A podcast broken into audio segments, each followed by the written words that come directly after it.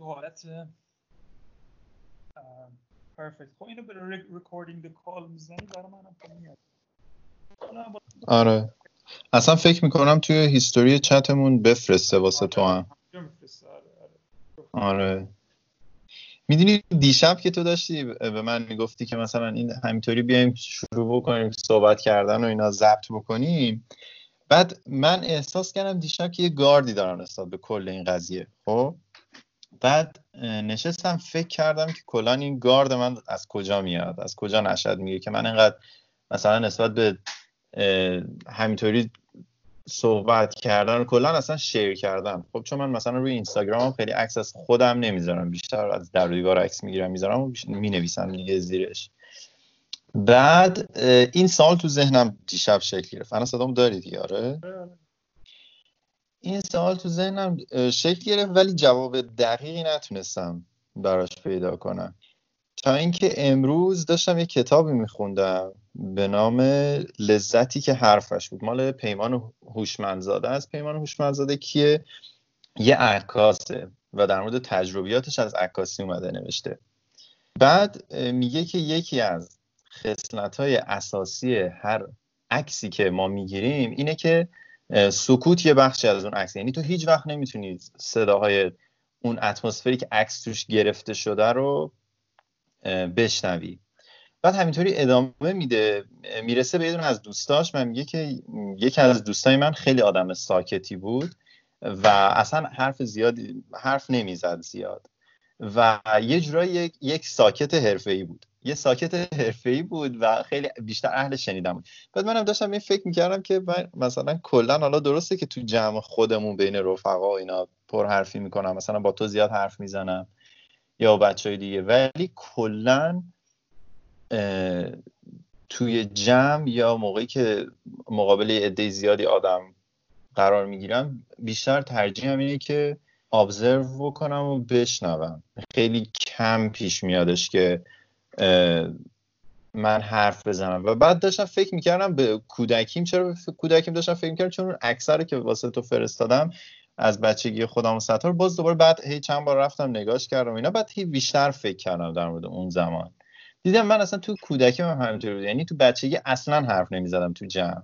قشنگ یک گوشه ای بودم و بعد مثلا از بقیه که می‌پرسم که من دیدن توی اون سن مثلا از پسر خالا دختر های بزرگتری از داداشم و خواهرام اینا. اونا هم میگن که همینطوری بودی. البته میگم با یه عده محدودی مثلا اون مد وراجین وقتی که آن شد شروع می‌کردم صحبت کردن. ولی با قالب آدما توی استیت سکوت بودن. بعد موقعی که داشتم فکر کردم که اینو مثلا ما ضبط بکنیم. خب به شکل پادکست بخوایم منتشرش بکنیم دقیقا من در جایگاهی قرار می‌گیرم که دارم واسه یک عده دیگه همینطوری صحبت می‌کنم. بعد داشتم فکر می‌کردم که باز دوباره دوست دارم اون سکوته رو اختیار بکنم. دوست ندارم توی یک جمعی من همش حرف بزنم بعد یه عده همش مخاطبم باشن و بشنون. کلا اصلا این نقشه برام نقش راحتی نیست. ولی این این, این ساکت حرفه ای رو که ترمش رو دیدم توی این کتابه یه جرقه خورد تو ذهنم. گفتم که بذار در مورد همین یکم با سیروس صحبت کنم. بهش زنگ بزنم بگم آره من داشتم در مورد این فکر می‌کردم از دیشب.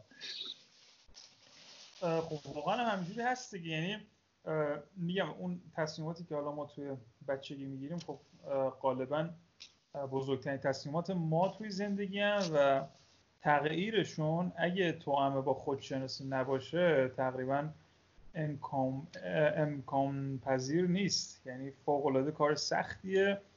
مگه اینکه خب بخوای واقعا تغییرش بدی. یعنی بخوای حالا متفاوت رفتار کنی. یه, یه مثال اینجا هست. ما این من این حالا این مثال رو سعید برام زد. سعید داداشم و فوق العاده بود. به هر میگم کلی مثلا چهار تا میشه که چه مثال بحال میگه که تو آمریکا خیلی از مادر پدرها زمانی که می‌خوام بچه داشتن میرن یه سری کتاب هایی هست که ما چطور مثلا بچه موفقی رو حالا پرورش بدیم تربیت کنیم می‌خرن می‌خونن.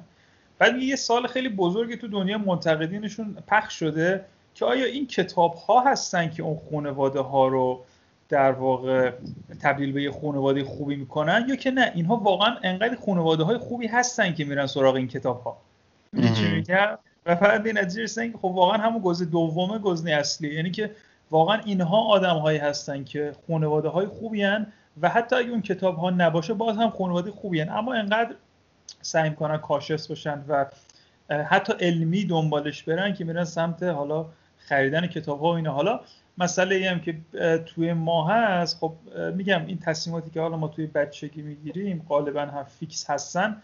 زمانی که خودمون سعی بر این داریم که تغییرش بدیم واقعا تغییر می‌کنن. یعنی میگم ما چون به دنبال تغییر هستیم این اتفاق میفته و خب به نظرم حالا جدایی از این که ما به سطح خداگاه میاریمشون و آدم ها می‌فهمن که یه سری مشکلاتی دارن اون بستر رفع کردن اون حالتی هم که ما داریم خب خیلی به نظرم مهمه. یعنی تا مثلا جمعی نباشی که تو توش زیاد صحبت نکنی و این استیج فریک بودنت نریزه فکر کنم تا آخر عمرت stage fright بمونی و مثلا حالا تو هر جمعی قرار بگیری دوباره اون نقش ساکت حرفه‌ای بودنه رو اوه, اوه از از stage از stage fright گفتی؟ من stage fright خفن دارم. یعنی من همیشه موقعی هم که سازه یاد می‌گرفتم خودم تو خلوت خودم خیلی بهتر می‌زدم تا موقعی که می‌خواستم جلوی استادم آره. بزنم. یا اصلا می‌خواستم تو جمع بزنم.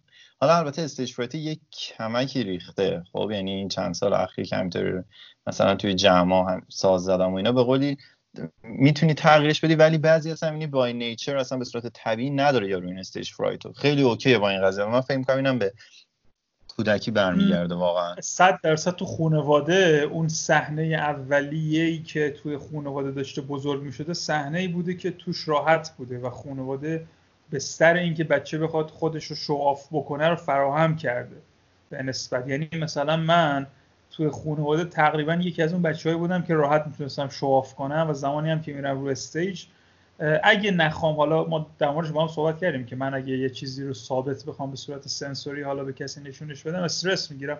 اما اگه بخوام بداهه کاری بکنم بخوام خودم باشم تقریبا stage fright م صفر. یعنی به نظرم stage خونه منه تا اینکه بخوام ازش بترسم. حتی نقطه امن من هستش دنیای روی استیجی بودم بدون هیچ استرس. حالا حالا من یه چیزی از یه روانشناسی میشیدم یه بار داشت صحبت می‌کرد در مورد بچه های آخر خب؟ من گفت بچه های آخر معمولا اعتماد به نفسشون نسبت به بچه های دیگه کمتره. چرا اعتماد بچه اعتماد به نفس بچه آخر کمتره؟ به این خاطر که تو مثلا به دنیا میای با برادر 6 سال 7 سال 10 سال اختلاف سنی داری خب؟ و دائما مثلا اون می‌تونه از تو تندتر بدوه. اون می‌تونه بخونه اما تو هنوز نمی‌تونی بخونی. اون می‌تونه چه می‌دونم دوچرخه سواری بکنه تو هنوز باید با کمکی دوچرخه سواری بکنی. بعد اینا همه تجربه مثلا من خودم که الان فکر می‌کنم قشنگ این صحنه ها توی کودکی میاد که یه سری کارهای مثلا خواهرامو میدم میشه می‌تونه مجله روزنامه بخونه. ولی چون من بچه بودم نمی‌تونستم. خب کوچیکتر بودم از اونا دیگه. و میگه که اینها ناخداگاه موجب میشه که بچه فکر کنه که یه سه ناتوانی نسبت به برادر و خواهر بزرگتر از خودش دست بده بهش و این بمونه توی وجودش. این هم من تئوری جالبیه. آره من مثلا من یادم داداشم همیشه معتقد بودم یکی از خوششانس‌ترین آدماییه که من تو زندگیم دیدم و هرچی که اون داره من آرزوی داشتنش رو داشتم. مثلا دوستای خفن جمعای خفنی که شرکت می‌کرد. نمی‌دونم مثلا یه تایمی خیلی پاپیولار شده بود توی دنیای فکر می‌کنم اون موقع وبلاگ نویسی بود دیگه. سعید ما مثلا خیلی سلبریتی شده بود و مثلا سعید شریف اون موقع عشق دانشگاه شریف داشت اینا. زمانی که دانشگاه فردوسی بود می‌خواست فوق بره شریف. بعد یه وبلاگی داشت نام سعید شریف و زمانی که رفته بود دانشگاه تهران یه همایشی بود همایش وبلاگ نویسا و این زمانی که رفته بود مثلا کلی حال کرده و این نامرد میومد همین خاطراتش رو برای من تعریف می‌کرد. خب. سرخورده می‌شدم. که آقا منی که مثلا دیمن اسف دارم خب من خیلی دوست دارم مثلا پاپیولار شم من این پاپیولاریتی حالا یکی از اون چیزایی که واقعا دوستش دارم ولی ندارمش. و اون همیشه داشت. و مثلا همینی که آره. واقعا سرخورده می‌شدم. هر موقع همین الان سعیدمون رو می‌بینم نسبت به سعیدمون وقتی کنارش وای میستم اعتماد به نفس کمتری دارم. غالبا. با اینکه حالا مثلا مثلا بگو. میگم حالا مثلا با اینکه من شاید الان به صورت فردی اعتماد به نفس زیادی داشته باشم و اما زمانی که کنارش قرار می‌گیرم اعتماد به نفسم میاد پایین. به همین راحتی. حالا می‌دونی من چجوری جبران می‌کردم این حسمو؟ من همیشه توی گیم جبران می‌کردم. خب تکن بازی می‌کردیم مثلا با داداش یا مثلا پسرمون. بعد اینا همشون مثلا ده سال از من بزرگتر بودن. خب بعد دیگه توی تکن که اینا می‌تونستن منو بزنن لهم بکنن خب دیگه اونجا آخر دنیا بود. یعنی وقتی که من توی گیم هم دیگه میباختم می‌گفتم یعنی ببین اینجا که دیگه بابا اندازه جسه بدنی دخیل نیست. You're a loser. یعنی واقعا برام چیز بود. قضیه حیاتی بود دیگه اونجا. شد اینو گفتی؟ حالا دقیقا من خاطر اینه. یه سری اتفاق. جفته اون حالا بچه آخریم. آره و این که مثلا همین چیزی که داری میگی من مثلا داداشم خب این نامرد زمانی که همسن من بوده یکی از بهترین گیمرهای شهر بود خب. بعد این مثلا آخرت مورتال کمبات شهر ما بود. بعد مثلا تو بچگی مثلا می‌رفتم حالا ویدیو کلوب بازی می‌کردم اونجا مثلا کمبات مثلا هم دوره های خودم میبردم. بعد میومدم تو خونه. ببین سعیدمون شتک هم می‌کرد. جوری که من عصبانی شدم مش می‌زدم به دیوار. مثلا کسافت چرا می‌بری منو؟ می‌دونی آره، مورتال کامبات از این لحاظم بد بود که طرف می‌تونست رو فاتالیتی بزنه. یعنی نیا کن تمام عقد گشایی ها انجام می‌شد. ببین این مثلا خب ده سال از من بزرگتره. خب بعد به همون نسبت خیلی عکس عملش مثلا سریعتر قویتر خیلی خیلی خفنتر فکر می‌کرد همیشه. و اینکه من آره. آره دیگه همیشه مورد ظلم قرار می‌گرفتم که داداشی دارم که از خودم خیلی خفنتره. آره. واقعا واقف هستش. و میگم حالا اینا تاثیرات خودش رو داره دیگه. مثلا ما این مثلا من یه چیزی اخیرا حالا بحث کودکی شد. من نمی‌دونم چرا از بچه های کوچیک فوق العاده بدم میاد. فوق العاده بدم میاد.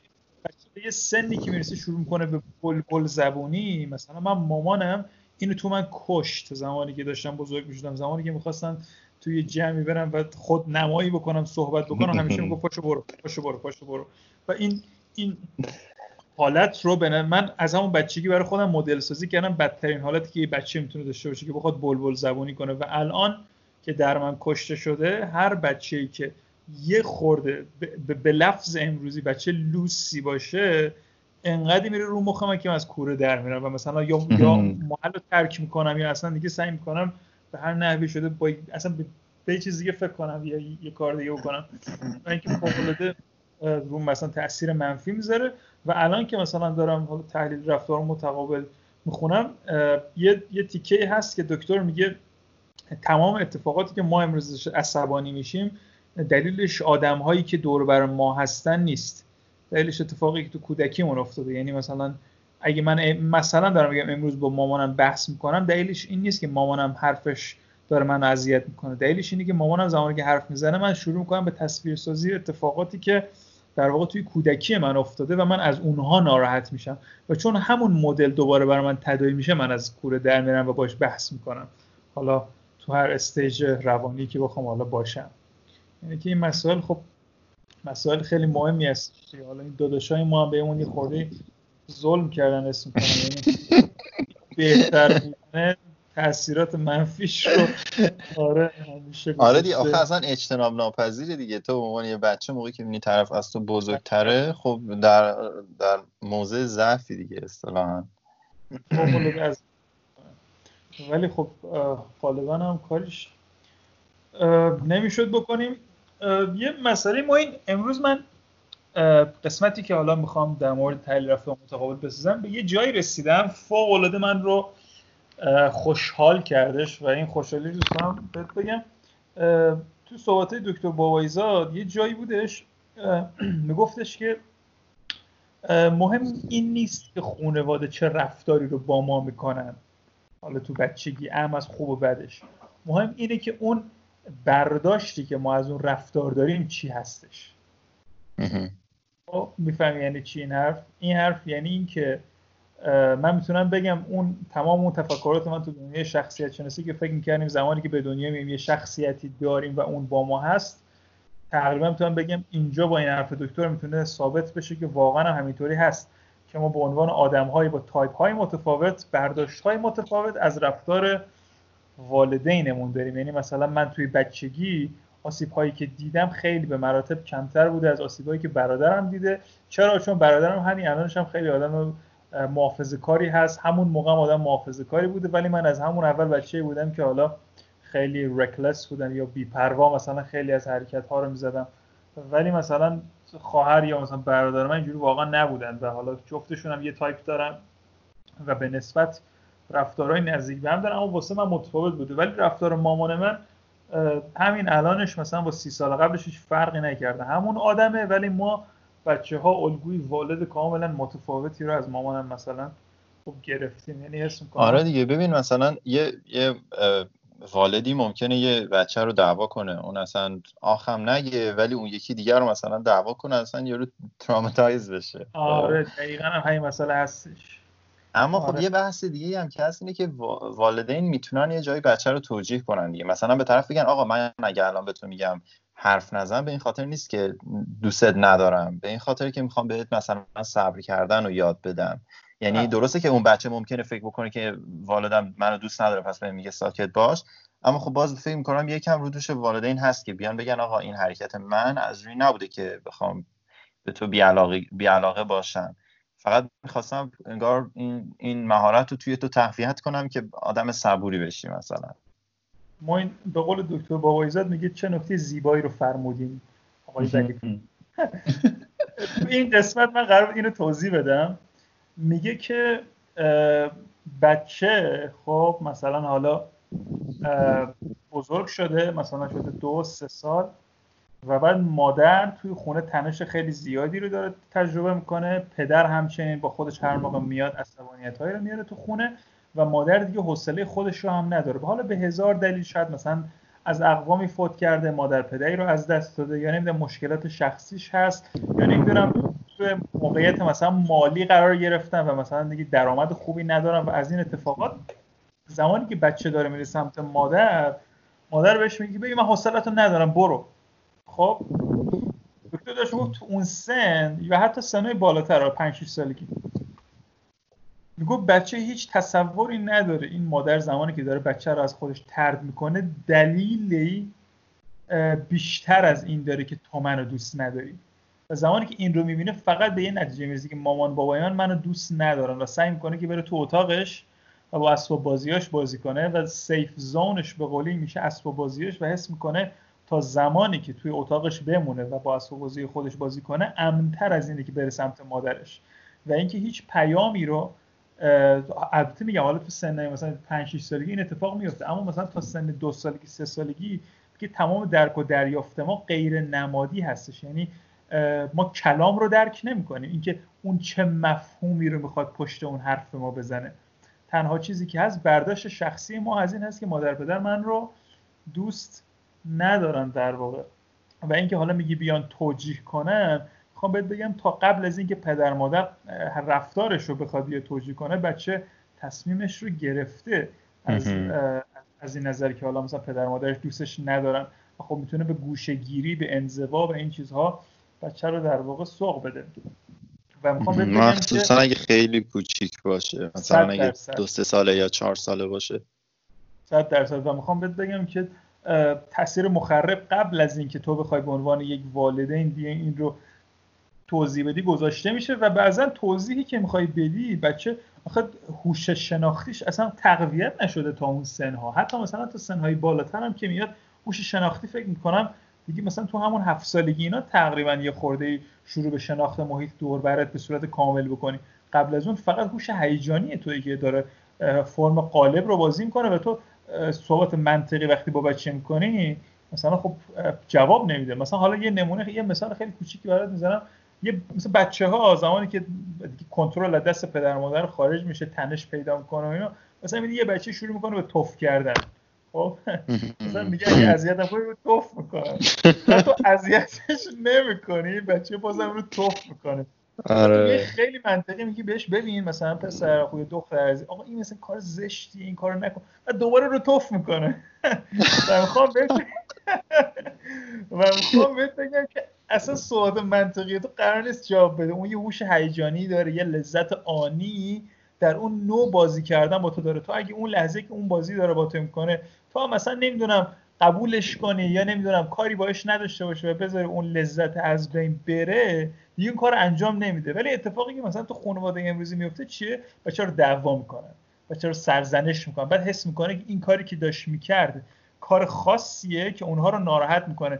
و زمانی که می‌خواد اذیتشون کنه اهرم فشار داره. رو رو طرف توف می‌کنه یا مثلا نمی‌دونم فوش رکیک میده و خیلی از این اتفاقات اینجوری یعنی می‌خوام بهت بگم صحبت منطقی تو اصلا قرار نیست.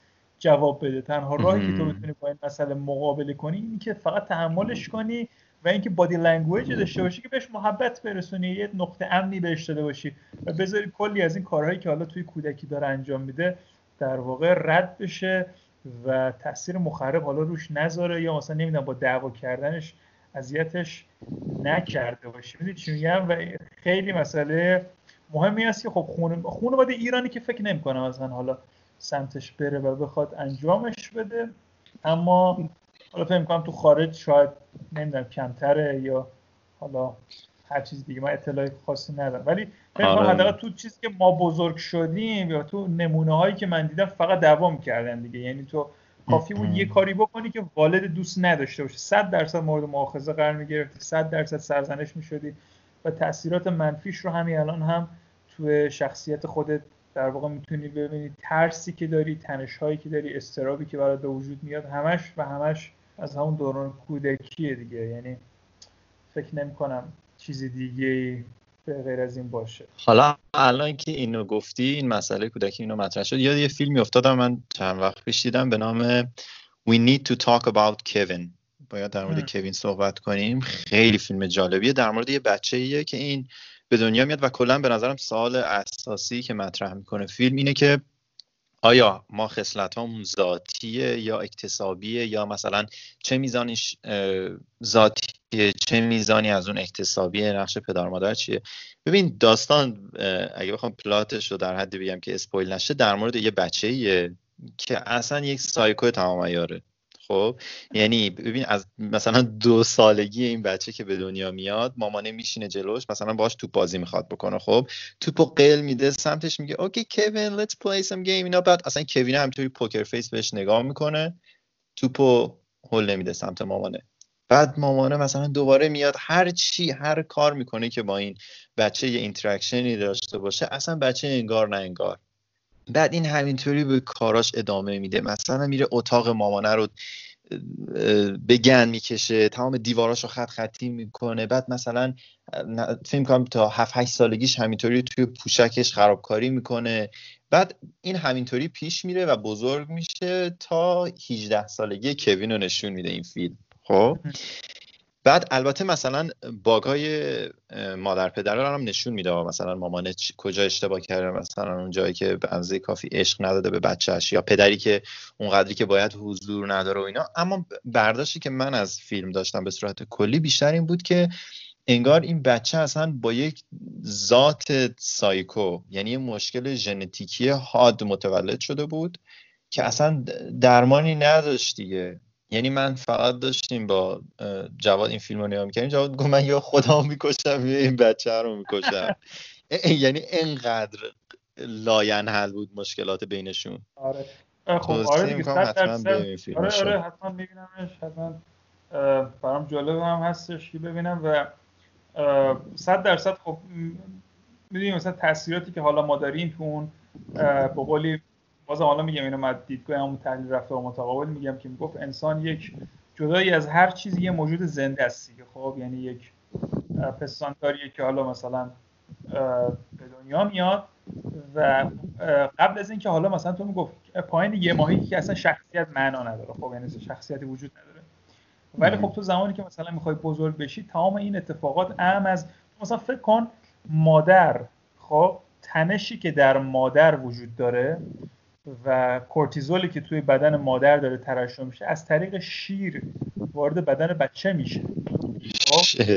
یعنی می‌خوام بهت بگم مثلا تغییرات هورمونی که توی بچه توی بدن بچه قرار به وجود بیاد و فشارهایی که بعضا بچه توی موقعی به دنیا آمدنش و حتی در زمانی که مادر باردار هست اینها تاثیراتش رو می‌ذاره و بعد جدای از همه اینها خود ژنتیک بچه ژنتیک ما ژنتیک ما که باعث تفاوت قیافه ها و جسم ما میشه. توی روان بچه هم تاثیرات متفاوتی می‌ذاره و بچه توانایی این که حتی سایکو به دنیا بیاد هم داره. یعنی که می‌خوام بهت بگم فیلم بیسش روی این بوده این اتفاق هم میفته بهت میگم شاید خود مادر پدر نفهمن. خب یعنی بچه سالم به دنیا بیاد هیچ مشکلی تا قبل از اون نداشته.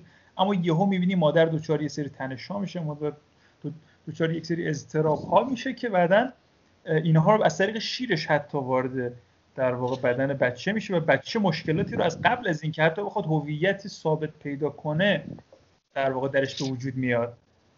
حالا می‌دونی کجا کجا مسئله پیچیده تر میشه؟ اونجایی که می‌بینی مثلا مادرم کاری نکرده ولی مثلا ده هزار سال پیش یا نمی‌دونم 20 هزار سال پیش اجداد ایناها یه جوری بودن که مثلا طرف یه ترس خاصی رو داشته. نگهبان بوده توی شب. مثلا از آره. تاریکی خیلی میترسیده بعد این منتقل میشه یه چیز خیلی جالب داشتم میخوندم امروز یه مستندی هست به نام The Strange Rock خب بعد یه روستایی رو نشون میده توی اندونزی یا مالزی دقیقا یادم نیست. که اینا کنار رودخونه خب و انقدر تمام این آدما همیشه عادت داشتن شنا بکنن جوری بوده که شنا کردن و زودتر از راه رفتن یاد می‌گرفتن. خب بعد الان که اومدن اینها رو بررسی کردن می‌بینن قدرت بینایی اینها زیر آب مثلا دو برابر برابر سه برابر یک انسان معمولیه. یعنی اصلا اینا ژنشون اینطوری دیولپ شده. یعنی ما همین الان هم که داریم زندگی می‌کنیم یعنی بین همین انسان هایی هم که الان هستن باز یک سری تفاوت های اینطوری هست. یا مثلا اگه پاشیم از اینجا بریم کره مثلا مریخ خب؟ و بتونیم اونجا دووم بیاریم بعد اونجا اصلا ممکنه تبدیل به یک موجود دیگه بشیم که همون آدم فضایی هستن که ما اسمشون رو می‌ذاریم. یا مثلا همین pandemic. خب pandemic ممکنه یه این پندمی یه تغییری تو زندگی ما ایجاد بکنه که در طولانی مدت اصلا توی توی تکامل ما بمونه دیگه با همون همین که بیشتر بخوایم خونه بمونیم به عنوان مثال. اگه این خیلی ادامه دار بشه. و هم, هم همین اتفاق میفته مثلا کسایی که حالا تو نروژ مثلا به دنیا میان یعنی می‌دونم توی مثلا اسلو هستن یا در واقع کسایی که مثلا تو فیلیپین به دنیا میان چی میگن مثلا اینها چون که تو آب هوای سرد مثلا زندگی کردن خب به نسبت توانایی رفت آمد زیادی هم نداشته و خب ژنتیک اونها در واقع به سمت همون اینتروورت بودن یا درونگرا بودن خب در واقع پیش رفته یعنی حتی زمانی که به دنیا میان و بزرگ میشن باز هم در نسل های بعدیشون این منزوی بودنه. حتی اگه از خانواده نیاد ولی جامعه یه جوری تو رو به اون سمت سوق میده دیگه. مثلا فکر کن حالا می‌خوای بری بیرون دو متر برفه. مثلا توانایی بیرون رفتن از خونه برای دو ماه رو نداری.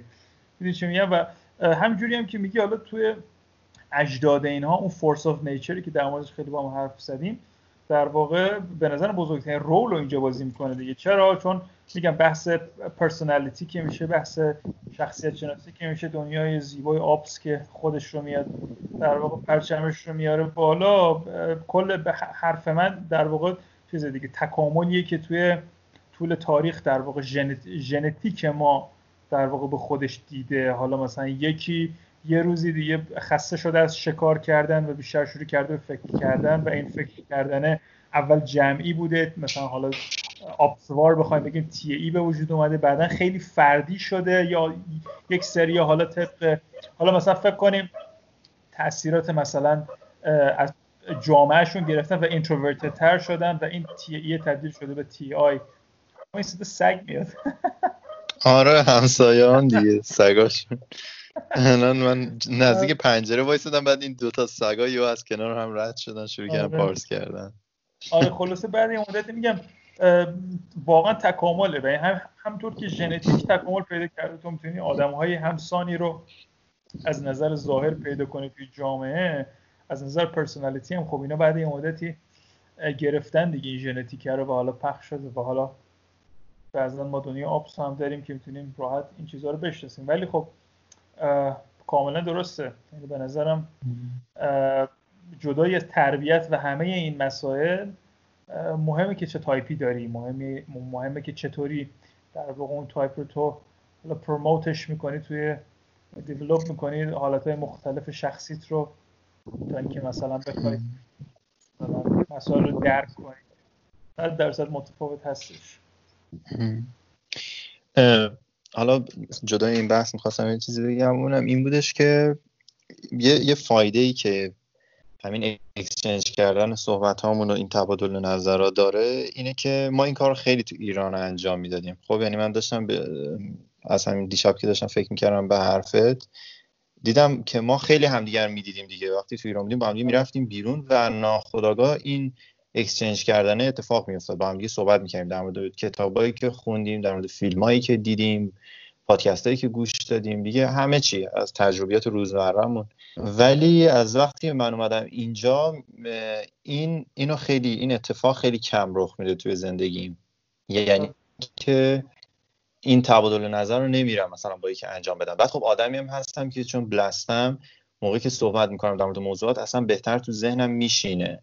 خب اصلا احساس می‌کنم پروسه لرنینگ هم یک بخشیش برمیگره به همین صحبت کردنه. واسه همینم فکر می‌کنم جدیدن انقدر استوری می‌ذارم روی اینستاگرام در مورد چیزایی که دارم یاد می‌گیرم. به خاطر اینکه احساس می‌کنم بعد اینا رو یه جایی مکتوب بکنم یا مثلا در موردشون حرف بزنم با یه ای که این پروسه لرنینگ هم یادگیری اتفاق بیفته. حالا این این صحبته که می‌کنیم و همینطوری ضبط بکنیم. به نظر من از سی دقیقه هم سعی بکنیم بیشتر نشه. آره آره به نظر من آره.